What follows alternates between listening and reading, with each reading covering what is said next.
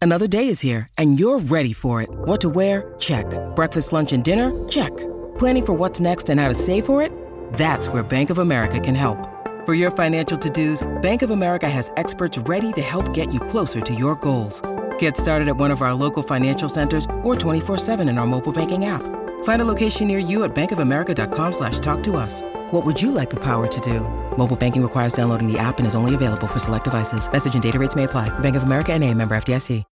When you need mealtime inspiration, it's worth shopping Kroger, where you'll find over 30,000 mouthwatering choices that excite your inner foodie. And no matter what tasty choice you make, you'll enjoy our everyday low prices, plus extra ways to save, like digital coupons worth over $600 each week. You can also save up to $1 off per gallon at the pump with fuel points. More savings and more inspiring flavors make shopping Kroger worth it every time. Kroger, fresh for everyone. Fuel restrictions apply.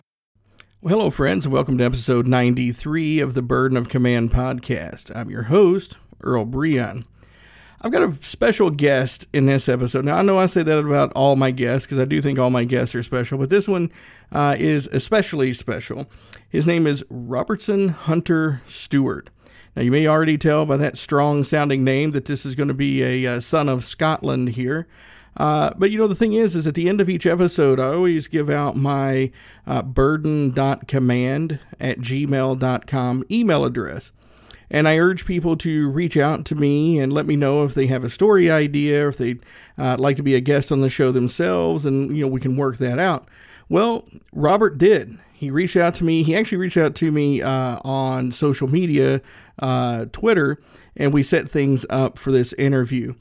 And uh, when he introduced himself, and I heard his story about growing up in Scotland and then moving to Paris and being in the hospitality industry, what we'd call it here in the States, the hospitality industry, and his ideas behind employee empowerment, I said, yeah, this is going to be a great guest for the show.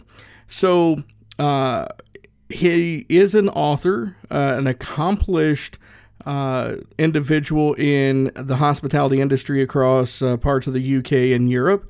Uh, he's got a lot of experience behind him, and he's got a new book, Employee Power Unleashed How to Gain Competitive Advantage by Treating Your Employees Well. I highly recommend picking up a, a copy of the book. Uh, you can find it on Amazon, but I'll have a link to that in the show notes. Uh, but I think you're going to love this interview. Like, Robert is just a great guy. You can tell he truly believes what he's saying and that he has some experience to back up his claims. So, with that, I'm going to get out of the way and let you get into this outstanding interview with Robertson Hunter Stewart. All right, folks, hello and welcome to this episode of the Burden of Command podcast. As I said in the pre roll with the bio, uh, today's guest is Mr. Rob Stewart. Rob, thanks for being with us today. Well, thank you, Errol. Appreciate the invitation today. Oh no, I'm I'm looking forward to this, uh, and I'm especially looking forward to your answer to to the foundational question of this podcast. When you hear the phrase "burden of command," what does that mean to somebody like you with your background and experience? Well, what it really means to me, it's all about uh, responsibility, yeah. Um, but what I mean by responsibility is the responsibility of the people that work with you and for you. Uh, so, in terms of being uh, responsible for al- already in the workplace, for being responsible for their physical safety, yeah, but also for their uh, psychological safety, yeah. So, in terms of being a burden, yeah, of course, sometimes, yeah, you're you're responsible for the safety of, of your people, yeah. So this can often, uh, you know, if we're talking about even the physical aspect, it can cause worry. Uh, you know, you have to make sure the workplace is safe for people to be there, yeah, and uh, you're responsible for that, and also the psychological part, really to ensure uh, that there's no kind of toxicity uh, in the workplace, yeah no kind of psychological drama going on, no harassment, that people aren't being harassed or bullied at work. I think that's a big responsibility today. Mm. No, I love that you hit on a lot of a lot of key uh, key elements there, and I especially like the you know the the safety take, not just physical safety, but that kind of mental, uh, social, and psychological safety. That that's extremely that's extremely valuable. So I'm glad you you hit on that. So thanks for sharing that. Um, now you know as uh, as my listeners heard in the pre-roll, I kind of gave your bio a little bit there, but I don't think it did your story justice because I'm sure my listeners have already kind of picked up on uh, kind of a mix of, of accents and stuff there. So, you know, what was your, uh, I guess you say, early journey like? Well, my, my earlier journey uh, was in Scotland. So I'm from uh, St Andrews in Scotland. Uh, so the home of golf, of course, uh, worldwide. And so well known by, by a lot of Americans. Yeah? right and uh, and my first my first love uh, was science actually when I was at college when I was at university uh, and I, I, majored in chemistry uh, but when I came out of, uh, of college uh, I realized you know in spite of all the studies and stuff it really wasn't what really excited me huh? in actual fact, I started off in finance, yes, so as a financial advisor in Scotland. I worked in St Andrews and in Edinburgh in Scotland. Uh, and then when I was 30 years old, uh, something a uh, tremendous thing happened in my life where uh, where I met uh, I met my uh, my wife to be, who is still my wife today. she was visiting she was visiting Scotland from France, and basically, well, met the love of my life in St Andrews on a weekend and uh, basically uh, dropped everything because she had to go back and finish uh, her studies in France. We couldn't see each other enough. So I dropped everything and emigrated, if I can say that, to, to France to be with her. Um, and because at the time I didn't speak any French, then I had to learn French. Uh, and learning French, uh, I had to uh, get a job, obviously. You know, you don't live on fresh water and love for too long. so so I got a job uh, at Disneyland Paris, uh, which was opening in '92. Yeah, mm-hmm. and that's where I started my management journey, if you can say, because that's where I started to fall in love with the hospitality industry, the service industry, and uh, start to learn about being a manager. Yeah. Yeah. No. No. And I, and I like that because you know I, am sure uh, things are very similar uh, over uh, across the pond in your neck of the woods uh, where this whole epidemic has really kind of turned uh, that hospitality and, and you know service industry kind of on its head with some of the restrictions and stuff. And I would imagine uh, managing in that environment has been particularly tricky with all that, right? Yes, it's, it's, it's, I'm not actively in the industry, hospitality industry anymore, but obviously I have uh, you know 25 years of experience in in the hospitality industry. Uh, and as uh, as part of my later journey, I was uh, running hotels with like 800 employees and so forth. And one of those hotels, just to come to your point and your question, uh, which has got uh, you know nearly nearly a thousand employees actually, a thousand room hotel in the centre of Paris, and they're having to let some people go just now. You know, about half the staff. So this is a on a on a from a human point of view, this is a terrible situation. You know, so yeah, the pandemic's caused a lot of grief in the hospitality industry, and particularly, uh, I think we're going to see uh, afterwards in, in that industry, other service industries and connected industries, we're going to see uh, a social problem, you know, that's that's going to appear uh, due to problems with employment in that sector, yeah. Right, right. Well, and and, and you know, I kind of asked that question as kind of a setup because I know you you have a uh, uh, we share a passion, if you will, uh, for you know, planning, strategy, and mm-hmm. and tactics. And yeah. uh, I would imagine, uh, you know, your friends still in the industry, the the folks that paid the best attention to those areas are probably ones that have been able to to survive the best through this pandemic, right? Mm-hmm. Yeah, I think I think I think it's, it's, a lot to do with planning. Yeah, it's, it's obviously uh, well, no one could have foreseen, of course, uh, the the, um, the, pandemic or at least the effects of the pandemic. But in terms of uh, planning and strategy, and to to to be uh, uh, agile in terms of strategy, the very first thing that has to happen, there has to be a plan. Yeah. Uh, and as I like to say, you know, it's, it's planning. you know, if you're not planning, not planning is the same thing as planning to fail, if you like. Right. Yeah. So, so for me, uh, plans should always contain, yeah, um, parts in the plan which are agile, which means that they can, you know, whether context changes dramatically, yeah, that this the hotel can still react to that somehow, yeah, or the business, whichever kind of business we're talking about, can have some sort of agility where they can react and turn around. Yeah. Uh, you know, there are obviously there are limits on this kind of strategy, yeah, because you know the, the, the problem for certain uh, businesses in Paris uh, is because the, uh, the fixed costs were so high, yeah, uh, there's no way to, to, to get around this, yeah, and really they have to look at um, they have to look at other areas, yeah. Well, yeah, and, and I think you said something there that is extremely valuable, and and uh, well, you said a lot there is extremely valuable. The one thing you, you really mentioned there that I think a lot of people fail to grasp the importance of when they're planning is is that agility. You know, planning is not a, a rigid structure, right?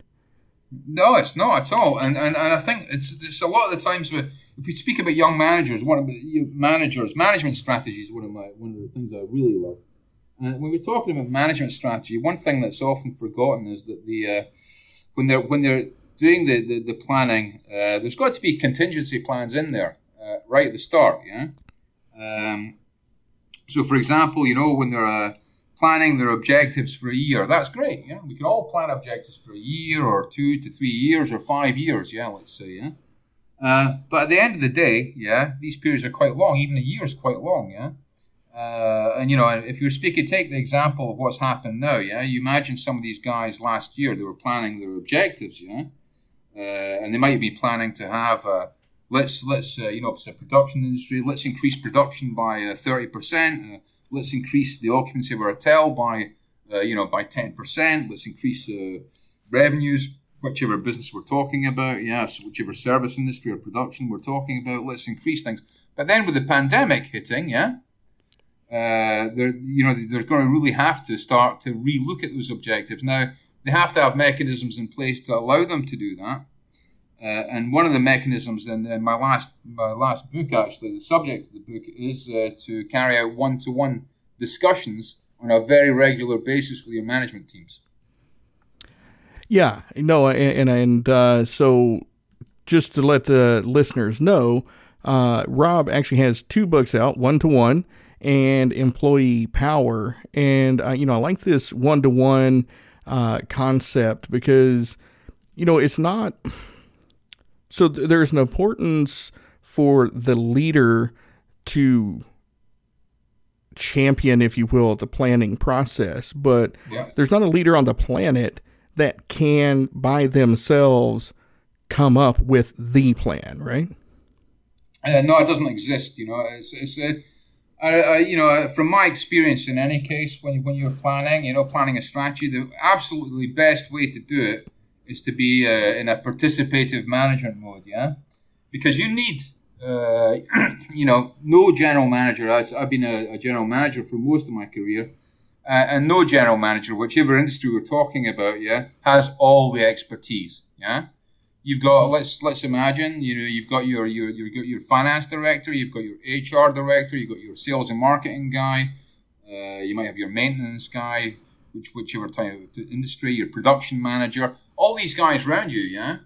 Now you need to be listening to those guys because they those are the ones that really know, uh, you know, in their in each in their area they have the expertise, not you, and you have to be able to listen to them, yeah you have to obviously have sufficient understanding to understand what they're talking about, but you don't need the same level of expertise. Yeah, and it's one of the biggest mistakes of young managers is trying to be an expert everywhere. Yeah, it's just not possible.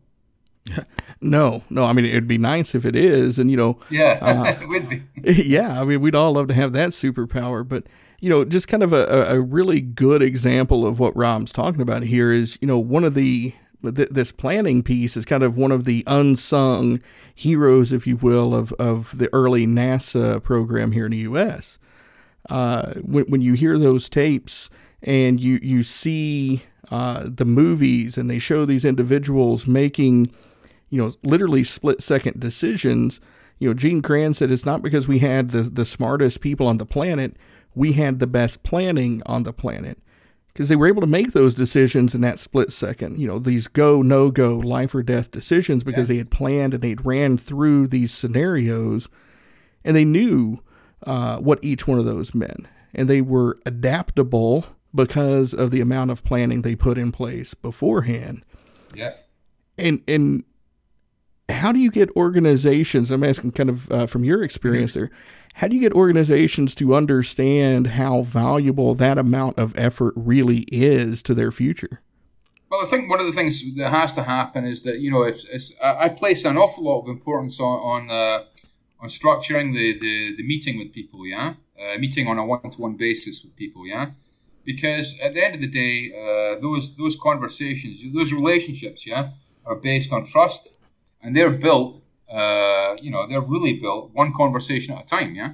Mm-hmm. So those conversations, yeah, have to take place often enough so that the people have uh, the opportunity uh, to change. Uh, what I mean by that is to be adaptable. As coming back to what you were saying is, uh, in fact, if we've made the objectives at the beginning of the year, we have to see each other often enough during the year to have the opportunity to rediscuss. Uh, because an example I like to take is um, in uh, 2008 with the financial crisis, yeah, uh, that hit, yeah, the subprime uh, crisis, yeah.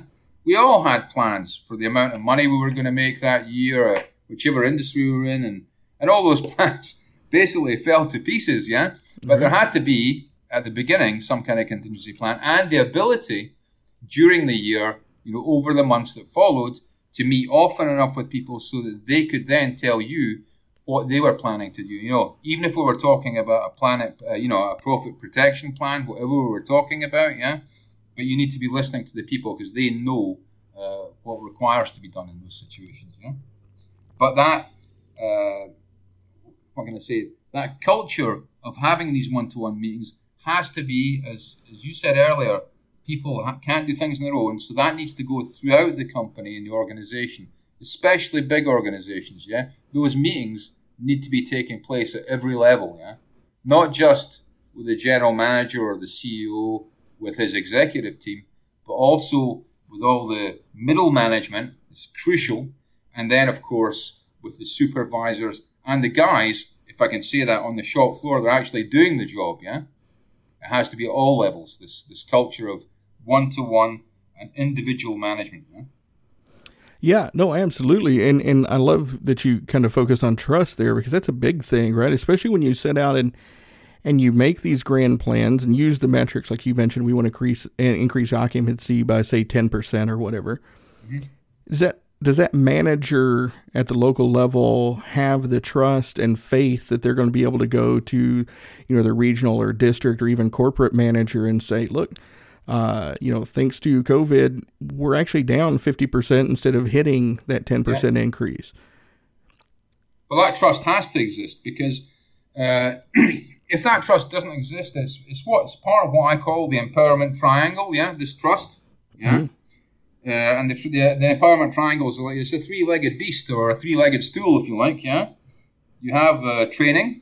You have to train your people properly. Then you have to give them the tools to do their job, and then you have to give them the trust just to let them get on with the job, yeah?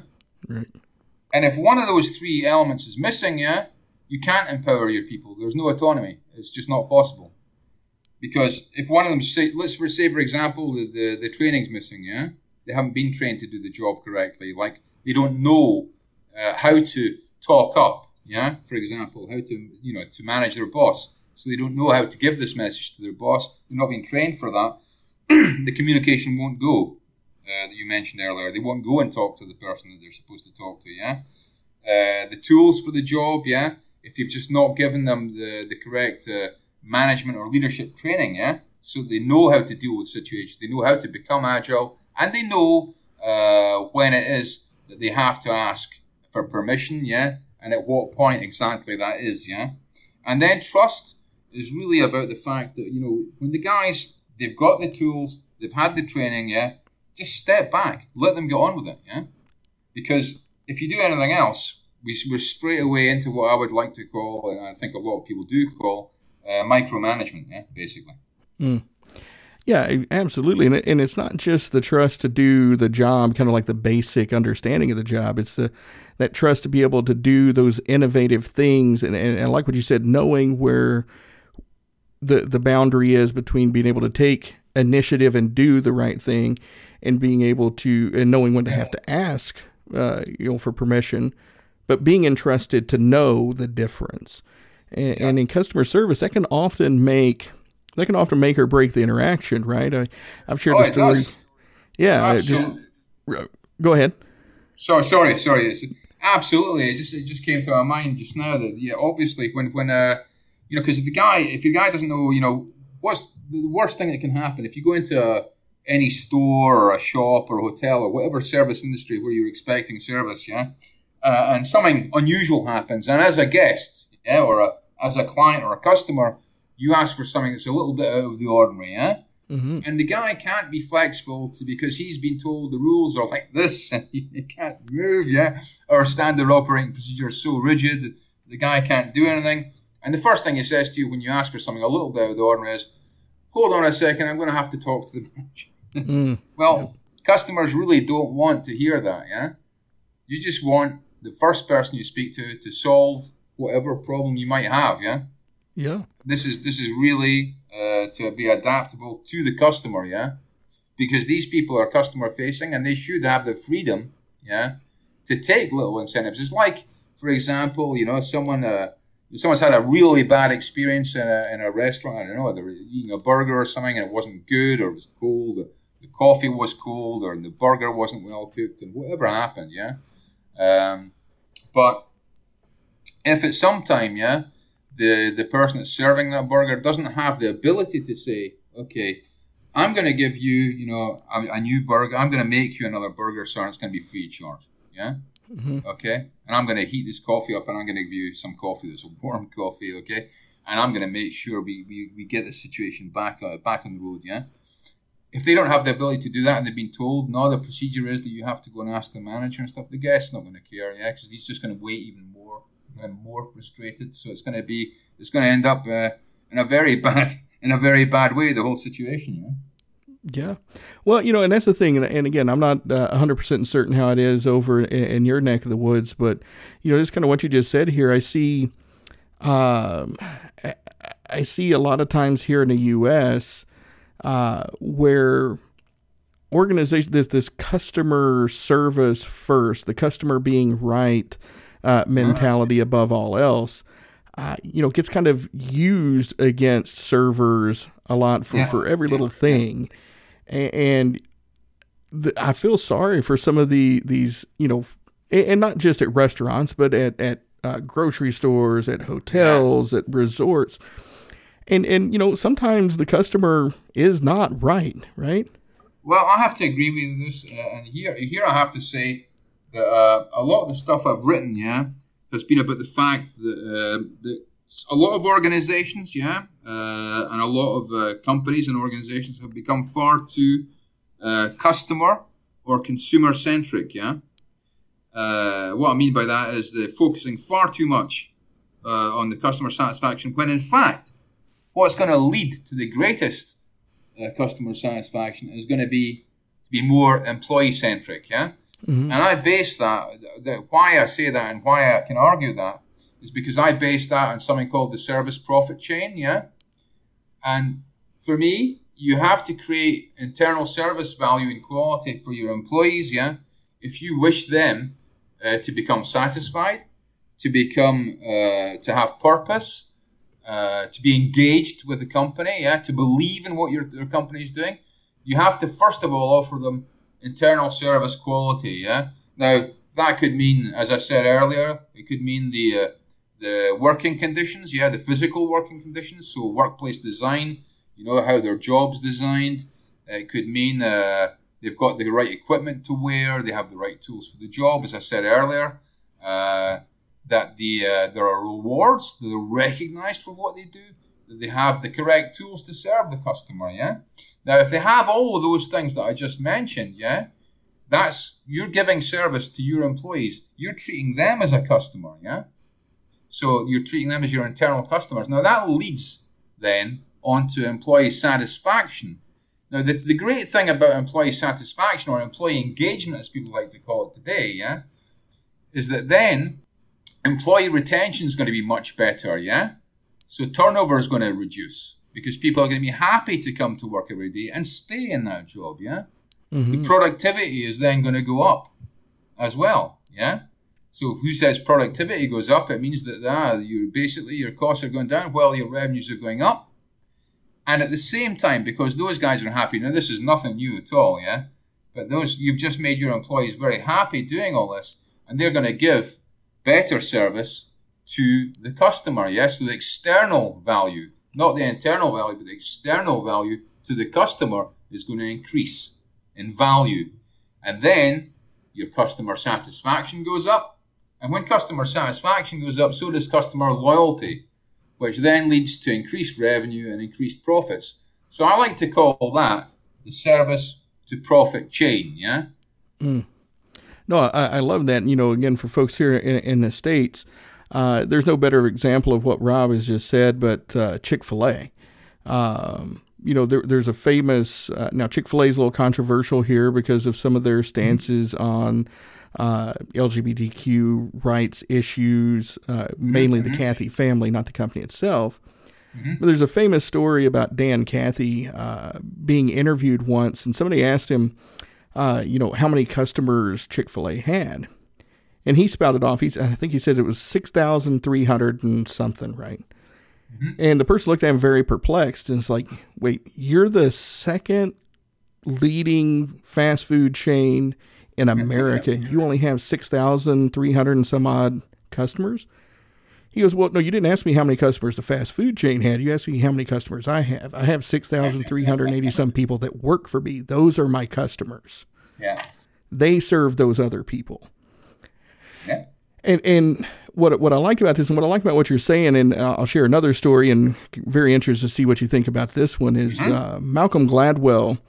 Uh, mm-hmm made a great point during one of his TED Talks that the customer doesn't actually know what they want most of the time. Mm-hmm. He said if you surveyed 100 people what type of coffee they want, they're going to come up with some variation of a rich, dark, hearty roast. But if you give those same people a rich, dark, hearty roast, 99% of those people, the first thing they're going to do is add milk and sugar to it. so what they really want is a milky, sugary coffee drink. And if you enable your your your customers, the the customer service people working for you, to be kind of like a guide for the customer to help them get to what they really want, right? No, I think that's a, I think it's a great example, and I think the the uh, it's it's this is this comes back to this this this kind of agility as well. It's to, it's to really it's to personalize the service because yeah, you can always have uh, a standard operating procedure where you know you're just you're just there to prepare that coffee exactly how it's meant to be prepared in the menu. Yeah. But then these little things like, uh, you know, you, you, would you like some sugar and milk added to that, sir? Blah, blah, blah. Like, like we were saying, yeah. Uh, and coming back to what you said earlier as well about the number of uh, customers, yeah, 6,300, yeah. I really believe that that's, that's a, a, really great way to see it, yeah, to, to take care of your internal customers, yeah. Uh, and when I explained earlier this uh, service profit chain, also brings to mind actually uh, what you said as well. Also brings to mind something said by J.W. Marriott, yeah, himself, yeah. Mm-hmm. So like the biggest hotel chain in the world now. Uh, he said right at the beginning of the inception of his company, he said, "Take care of your people; they'll take care of the customers, and the business will take care of itself." Yeah. Mm-hmm. yeah. So and that was very obviously very successful for him, wasn't it? Just over a, million bit. hotel rooms. Just a little bit. But, but you know, I mean, but that's a very valuable thing there, right? Is and and it takes some of that pressure. It takes some of that pressure off of the business uh, to to try to be that uh, service to everybody. You, you give yourself a more focused group to to serve by saying, "Hey, I want to take care of my employees, make sure they do their job, and by doing their job, that's going to take care of the business. It's it's putting first things first, right? Yeah. Well, there's a very, very it certainly is putting first things first because the proof, uh, the proof of that is, uh, you know how everyone today, including I don't know if it's including yourself, probably including yourself, yeah. When you're going on holiday today, yeah, uh, whoever's going on holiday, you're always going to look at something, aren't you? You're going to look at TripAdvisor, yeah. Mm-hmm. And you're going to look at TripAdvisor and going to find out, okay, is this hotel is is is it the hygiene okay in the rooms? Uh, are the rooms nice? Uh, you can see some pictures of the rooms but what you're really looking for is you want the opinion of the people who are already here, yeah, already there. 98% of the time, yeah, when you have a negative comment on TripAdvisor, it's nothing to do with the physical product. Yeah? Mm-hmm. It's to do with service. Right. Okay. It's it's ninety eight percent of the time. Yeah. I mean, uh, you know, I remember having so many meetings with my executive teams and talking to them about this and saying, "Listen, guys, what we really need to concentrate on is service. It is the differentiating factor. Yeah." And I think whether it's a fast food chain, whatever service part of the service sector we're in, yeah, so it's a fast food. It can be a fast food chain. It can be a, a retail outlet. It can be a, a store. Yeah, uh, you know, just doing your shopping for food, whatever it is. Yeah, what's really going to differentiate one organization from another is the level of customer service. Yeah, because if that goes wrong, the very first thing that's going to be up is, is going to be a complaint about the person that was standing in front of you. Yeah, not about the quality of the food, not about the quality of the uh, hamburger or the quality of what you just bought in the shop, uh, whatever kind of thing it was. Yeah, but it's going to be about the people. I, and I love what Rob just said there because it's true, and it, it's something I've kind of had to. Uh, it's kind of a habit I've had to get my wife into because she's that person. She'll she'll go look at the reviews and she she'll just stop at the stars. And I remember, I'm not going to say the name of the restaurant because I honestly can't remember it. But we were looking at a restaurant and doing exactly what you just said. And we go on Yelp, and it had, I think the average was like two and a half or something like that. And she's like, oh, I don't think we're going to try it. Well, but it only had a handful of reviews. It was new. And I said, well, let's see what the reviews actually say. And so they've got the yeah. thing there where you can see like the top positive and negative review. Mm-hmm. What was interesting to me was the top positive uh, review. The the text said, um, what did it say? It said, I'm trying to remember exactly how they worded it because it's important here. It said something to the effect of the customer service was outstanding. The food was just okay.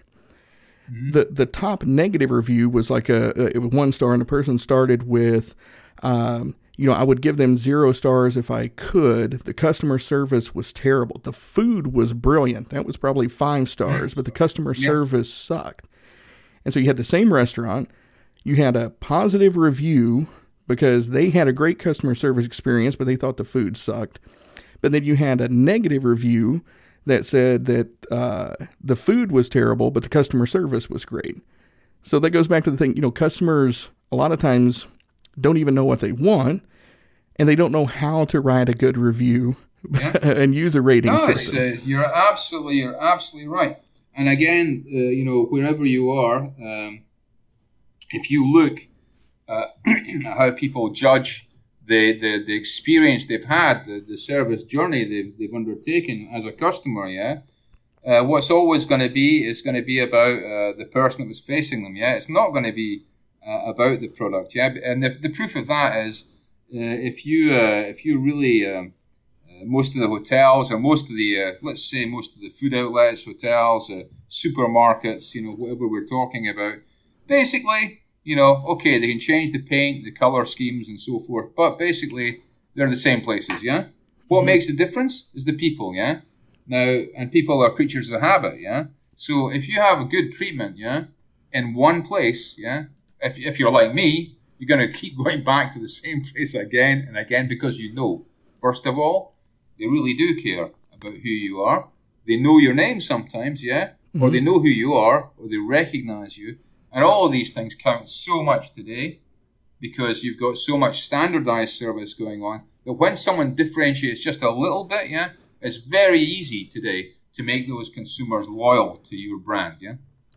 Yes, hundred percent. And and you know, this is one thing I try to get through to to some of the leaders that, that I work with uh, with what we do here at the Leadership Phalanx is exactly what Rob's talking about is realizing that what goes on in your business isn't limited to just within the four walls of the organization.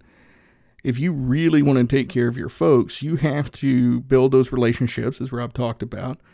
But you know, one of the things I challenge uh, leaders to do is, you know, get to know your people, get to know get to know are they married? If they're married, when is their wife's birthday? When is their anniversary? Yes. Do they have kids? How old are their kids? Mm-hmm. And do something to to to acknowledge that. You know, send them an anniversary card. uh, do you know give the wife a call on her birthday and say thank you and, and happy birthday because there's a big difference when you have when you have to ask that husband or that wife uh, to go out of town for two weeks and leave their spouse behind with kids.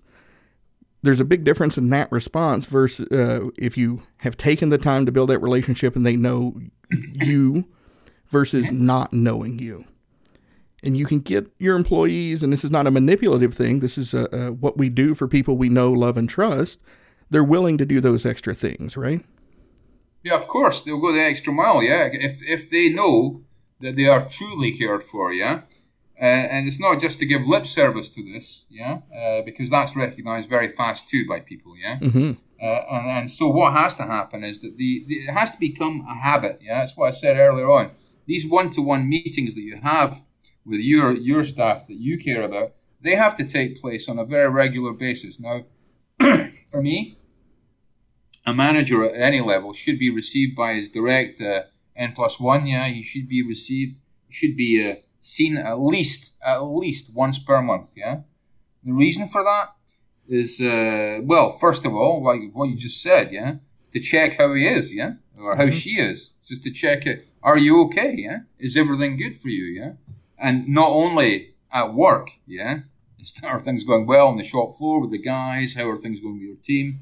It's also, you know, how are you as a person? Are you fine? Yeah, because you never know what's uh, what the what the other person is going on in their life. Yeah, you know, it's uh, and they have to really trust you. You know, you might see someone's really down, but they're not going to trust to tell you anything. Yeah, unless you have developed that relationship, which really is based on trust and confidence. And in order to do that, you have to see someone enough. Yeah. The mm-hmm. second thing is you have to be able to listen properly. Yeah. And that's why I like, you know, this this this thing. I know a lot of people know, use this uh, mnemonic, which is uh, care, which customers are really everything. So it spells the word care, yeah. right. But for me, I, I, prefer another one, which is ear, yeah, which your employees are really everything, yeah. Yeah. And it's called ear because you use your ears to listen to your employees, yeah. You know, you should be uh, in these meetings. You should be listening eighty percent of the time, yeah right. to the person that's in front of you, not talking. You should be listening. You should be know how to ask the right questions, yeah, and then uh, follow up and, and show the person that you're you're listening attentively and actively to what they're saying. Yeah, yep. that's how you gain respect and trust. Yeah, oh, no, and it is. It's extremely important, and Rob's dead on. And it, it's always surprising to me uh, how many people I share that with and when they ask me where I learned it, and I say, well, I learned this in, in the United States Marine Corps, mm-hmm. you know, they, they're like, what? You know, because the Marine Corps has got this, this image of, you know, being the biggest, the baddest, the toughest, the meanest. And, you know, we are, no lie. Uh, but, you know, we, we do put that, that effort in and we, we have these conversations. And, you know, when we have downtime, we get into these kind of deep conversations. And, you know, some of the things that have shaped me the most are, you know, I'm a, uh, you know, I mentioned I'm from Northeast Tennessee before on this podcast, and hearing, you know, one of my best friends was my uh, uh, one of my best friends to this day was my roommate in Okinawa, Japan, and he's a, a black guy from uh, from just outside of Los Angeles, and you know, he shaped my perspective and and uh, my understanding of what you know black culture is like in the U.S. Um, had a, my my bunkmate in uh, boot camp was Muslim and I had to work with him and, and be with him as a Christian. Uh, he was my bunkmate, so I had to stay with him during his five prayers a day, and I got an insight into uh, kind of Muslim culture by that. And we yeah. built those relationships and understood each other, and that's where those strong bonds come from. And, and it's the same thing in our organizations. We can do the very same thing, right, Rob? It's exactly right because because I think what people forget, you know, there's there's so much being written today uh, and, and some of it's very good uh, about team management, how to manage teams and how to deal with teams. But what people forget is that a team, after all, is just a collection of individuals, yeah? Mm-hmm. And, and that's why I go back to what I said again, it's about this, the, the understanding the, the other, yeah? Uh, you know, there's, there's, there's, there are things that are just critical, yeah? Uh, it's to be accepting of how the other person is, of their traditions, of their, their, whatever their beliefs are, is to be respectful of that, yeah. And at the same time, is to be always authentic. Yeah, never uh, you know never pretend to be someone you're not or uh, be something you are not. Uh, but to always be honest with people. Yeah, to be fair with people. Yeah, and to be seen to be fair, which is also very important. Yeah, to be direct. So when you have to, you know, when you have to tell the hard truth to someone, you also have to do that. Yeah, and also to be consistent in your outlook. Yeah, what I mean by that is, uh, you know, to to always be. Uh, the person that people are expecting to see, yeah, and you not be some kind of lunatic that changes uh, his behaviour completely when the moon when the moon's full or something, you know. Uh, well, joking aside, you have to really uh, ensure uh, that you you know you you are someone that the person can count on. He knows what to expect. he or she knows what to expect when they speak to you, yeah, and they know how the conversation is going to go, and they know that they have the right to speak not only say what they want, but the way that they would like to tell you as well. Yeah, you have to give them that confidence and trust. Mm. So let me ask you this. So if somebody is, you know, maybe a little bit more on the introverted side, they're they're not yeah. really well equipped at at mm-hmm. starting mm-hmm. these types of conversations. Mm-hmm. Uh, what advice would you have for somebody in that position on on how to uh, how to get a little bit more comfortable having these one to one conversations? Well, for me, there's, there's there, there are two things. Yeah, the, the first thing is you have to be very good at uh, asking questions. Yeah, and not uh, not closed questions. Not obviously, are you happy? Yeah, yes or no answer. right. That's not going to go very far as a conversation, is it? Yeah.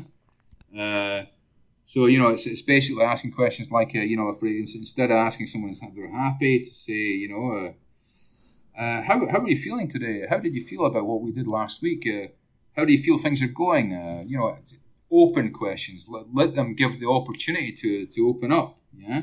The other thing uh, is to give your meeting adequate structure. Yeah. It has to be structured. So what I mean by that is, uh, is to use, let's, let's take an example. I use a method called the, the SCOP, the SCOP method. Yeah. So if I've got a, you know, a senior manager in front of me, whatever department he's from, we're going to be talking SCOP. And SCOP is sales, costs, operations, and people. Yeah.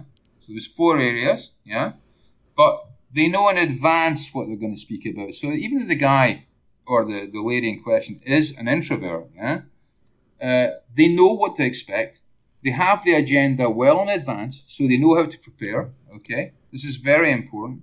Then they know how the conversation is going to go because they know how it's how it's planned.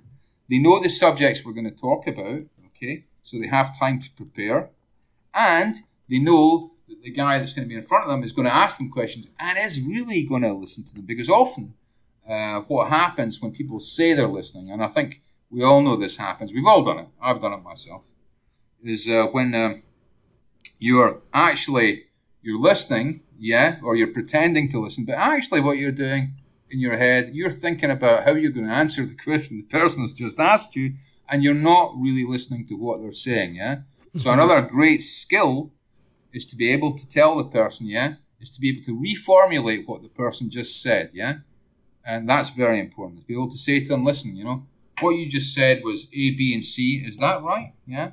And then they'll correct you or they'll say, no, in fact, it was this, this, and this. Yeah. So it's to be a skilled communicator in order to be, put the person so much at ease, yeah, in those situations, yeah, that they can feel comfortable to talk, whether or not they're an introvert or not.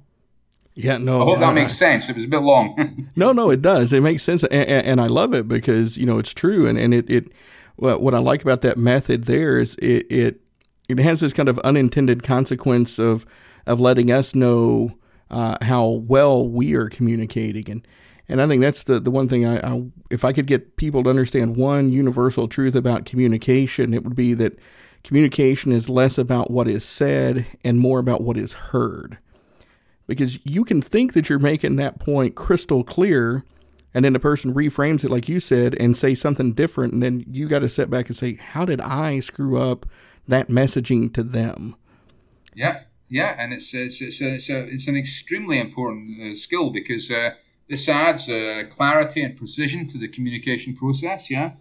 And it also you know it's, it's really it goes back i really it's, it's it always comes back to the same thing doesn't it? It always comes back to the trust yeah Mm-hmm. If you want someone to trust you, you have to be clear so they understand what's been said. Not only what you know that, that they've been understood, but also that they've understood you. Yeah, this is this is crucial. Yeah, and and, and trust is built on that too. Yeah. Yeah, hundred percent, hundred percent, and it's it's you know, and that's the great thing about this is is what what we do for a living here, uh, you know, and, and, this is kind of the dirty little secret, but uh, you know, I had somebody I was on a Facebook page and they asked like if you could if you could give somebody the simplest you know leadership advice, what would it be? And I told him I said, look, it's this simple. Think about how you want to be led, how you want that person to act. Do you want them to listen to you? Do you want them to mm-hmm. take you serious? Do you want all of these things that we've been talking about here? The answer is going to be yes.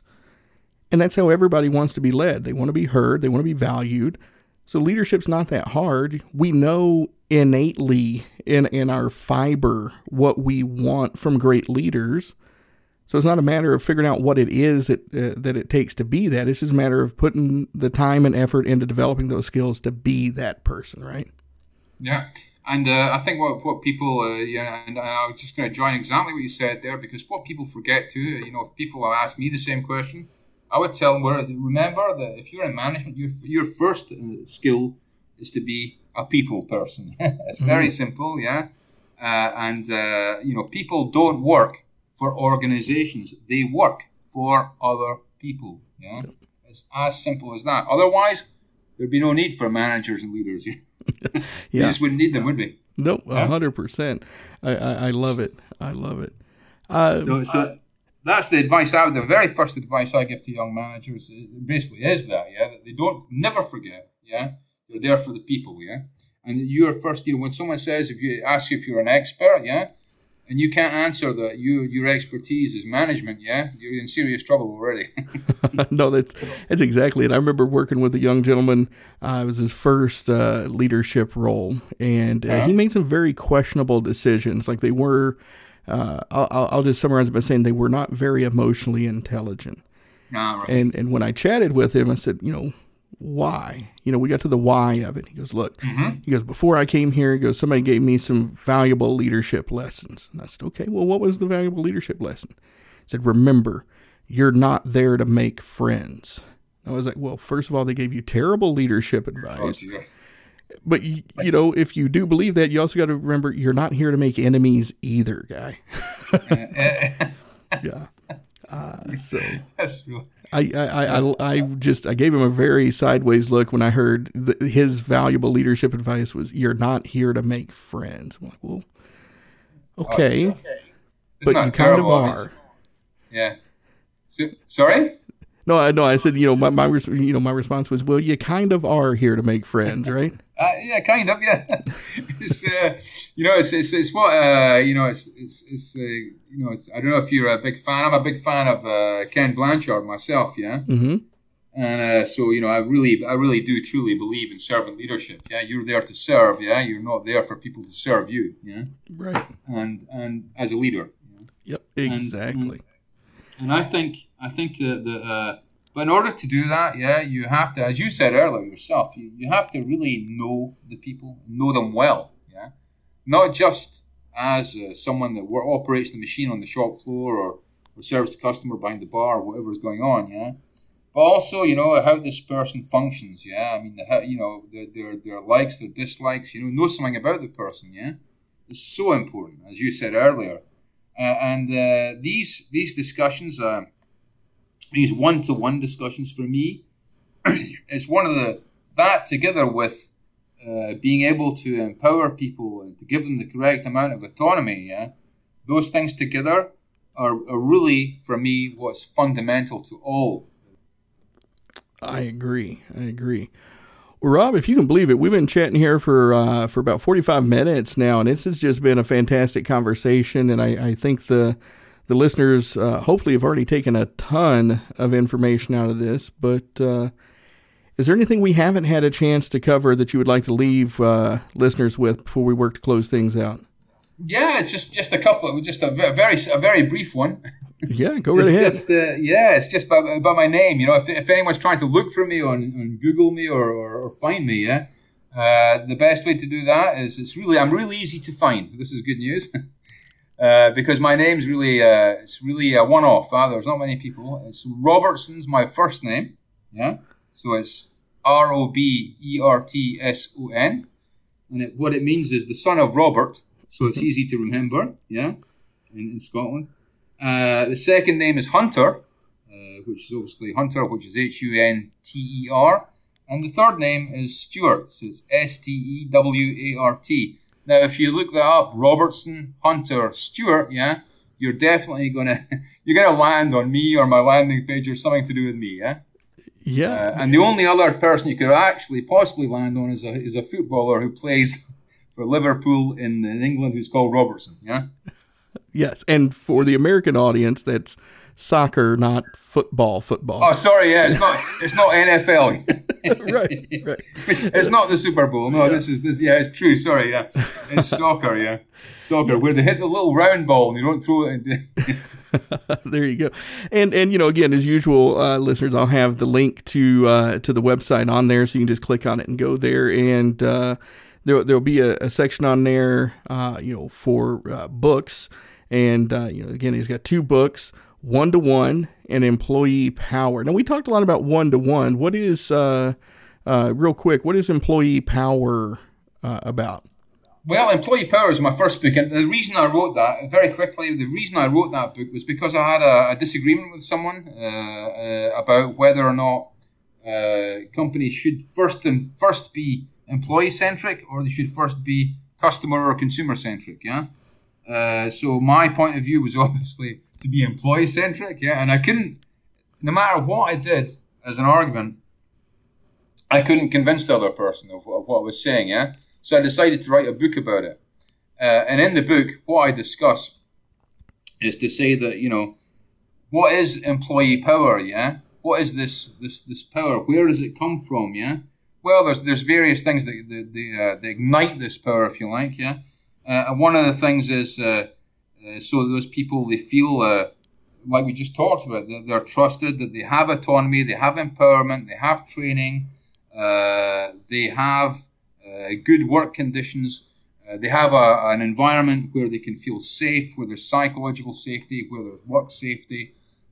They have all these things, and what it does result in, yeah, is making a much more powerful individual and a much more powerful team from your team members, yeah? Mm-hmm. And that allows you, yeah, of course, at the end of the day, it's what I talked about earlier in the service profit chain, is, is to really produce a powerful organization, yeah, which is going to be differentiated and which is going to cause real, real, really well founded competitive advantage uh, in the marketplace. That's what the book's about, yeah? Mm, no, I love it and, I highly encourage folks to go uh, go check those books out. Like I said, it's going to be on the uh, uh, that'll be on the website, and I'll have those links in the show notes. And uh, you know, again, Rob, again, so real quick, kind of how we got set up. Uh, Rob found me on on Twitter and reached out, and we started chatting through messaging there, and uh, said, "Hey, let's get on the show." And so here we are. And I just want to say, Rob, thank you from the bottom of my heart for uh, taking the time to reach out and message me and uh, allow me the privilege to have this conversation with you. It has been fantastic, sir. Well, Earl, I have to say, it's my turn to say thank you. I've really enjoyed this show. I think it's uh, it's so well done, and you're such a, a great professional. It's been a pleasure to talk to you. Real pleasure. Yeah, you made it easy for me. well, I appreciate it, uh, and and listeners, I hope you uh, you took as much value out of this show as I did just having this conversation with Rob. Again, check out those links in the show notes. Make sure you take advantage of those, and uh, uh you know get acquainted with with Rob's philosophies. I think they're fantastic philosophies, and uh, you know he he's proven that these things work. He's he's got the experience to back them up. So check those out and and take advantage of those. Um, you know how to reach out to me if you have any uh, comments, questions, or concerns. Just burden.command at gmail.com. Uh, Rob, is there a way they can get a hold of you if they, they want to reach out? Yeah, they can they send me a direct mail. You can send me as uh, Rob Stewart, yeah. So it's R O B Stewart, S T E W A R T, yeah. At it's what sorry, 184 184 at gmail.com. All right, outstanding. Uh, you know, folks, keep up with uh, what you've been doing with uh, rating, reviewing, uh, and sharing out the show so my great guests like Rob can have their messages spread uh, far and wide. Uh, everything you do helps us in those algorithms that get us more visibility on all the various podcast platforms. So really appreciate you taking that uh, that job seriously, and y'all have been doing a great job with that. Uh, with that, we've had a great discussion, and I look forward to speaking with you all again in the next episode. Hey guys, it's Miriam Love here, and I want to share something very special with you. Check out my new release, All In, the Spanish remixes, out now on Electric House Records. And always remember be love, share love, all love.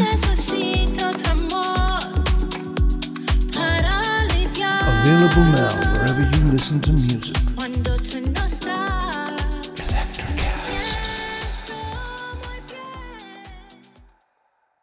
Miles, are you ready to record our promo for season two of the Wanna Bet podcast? David, have you ever seen a grown man naked? Miles, we're not here to quote lines from Airplane. We're here to tell people that season two starts August 18th. But I like airplane. I know you do, but Wanna Bet is a sports betting podcast. Each week we bet $1,000 on the NFL teams and games that we love. Well, that sounds like fun. It is fun. And last year you picked over 60% of your games correctly. How'd you do? We're not talking about that. We are telling people that they can find us every Friday. So no more movie quotes. Roger, Roger. Electricast.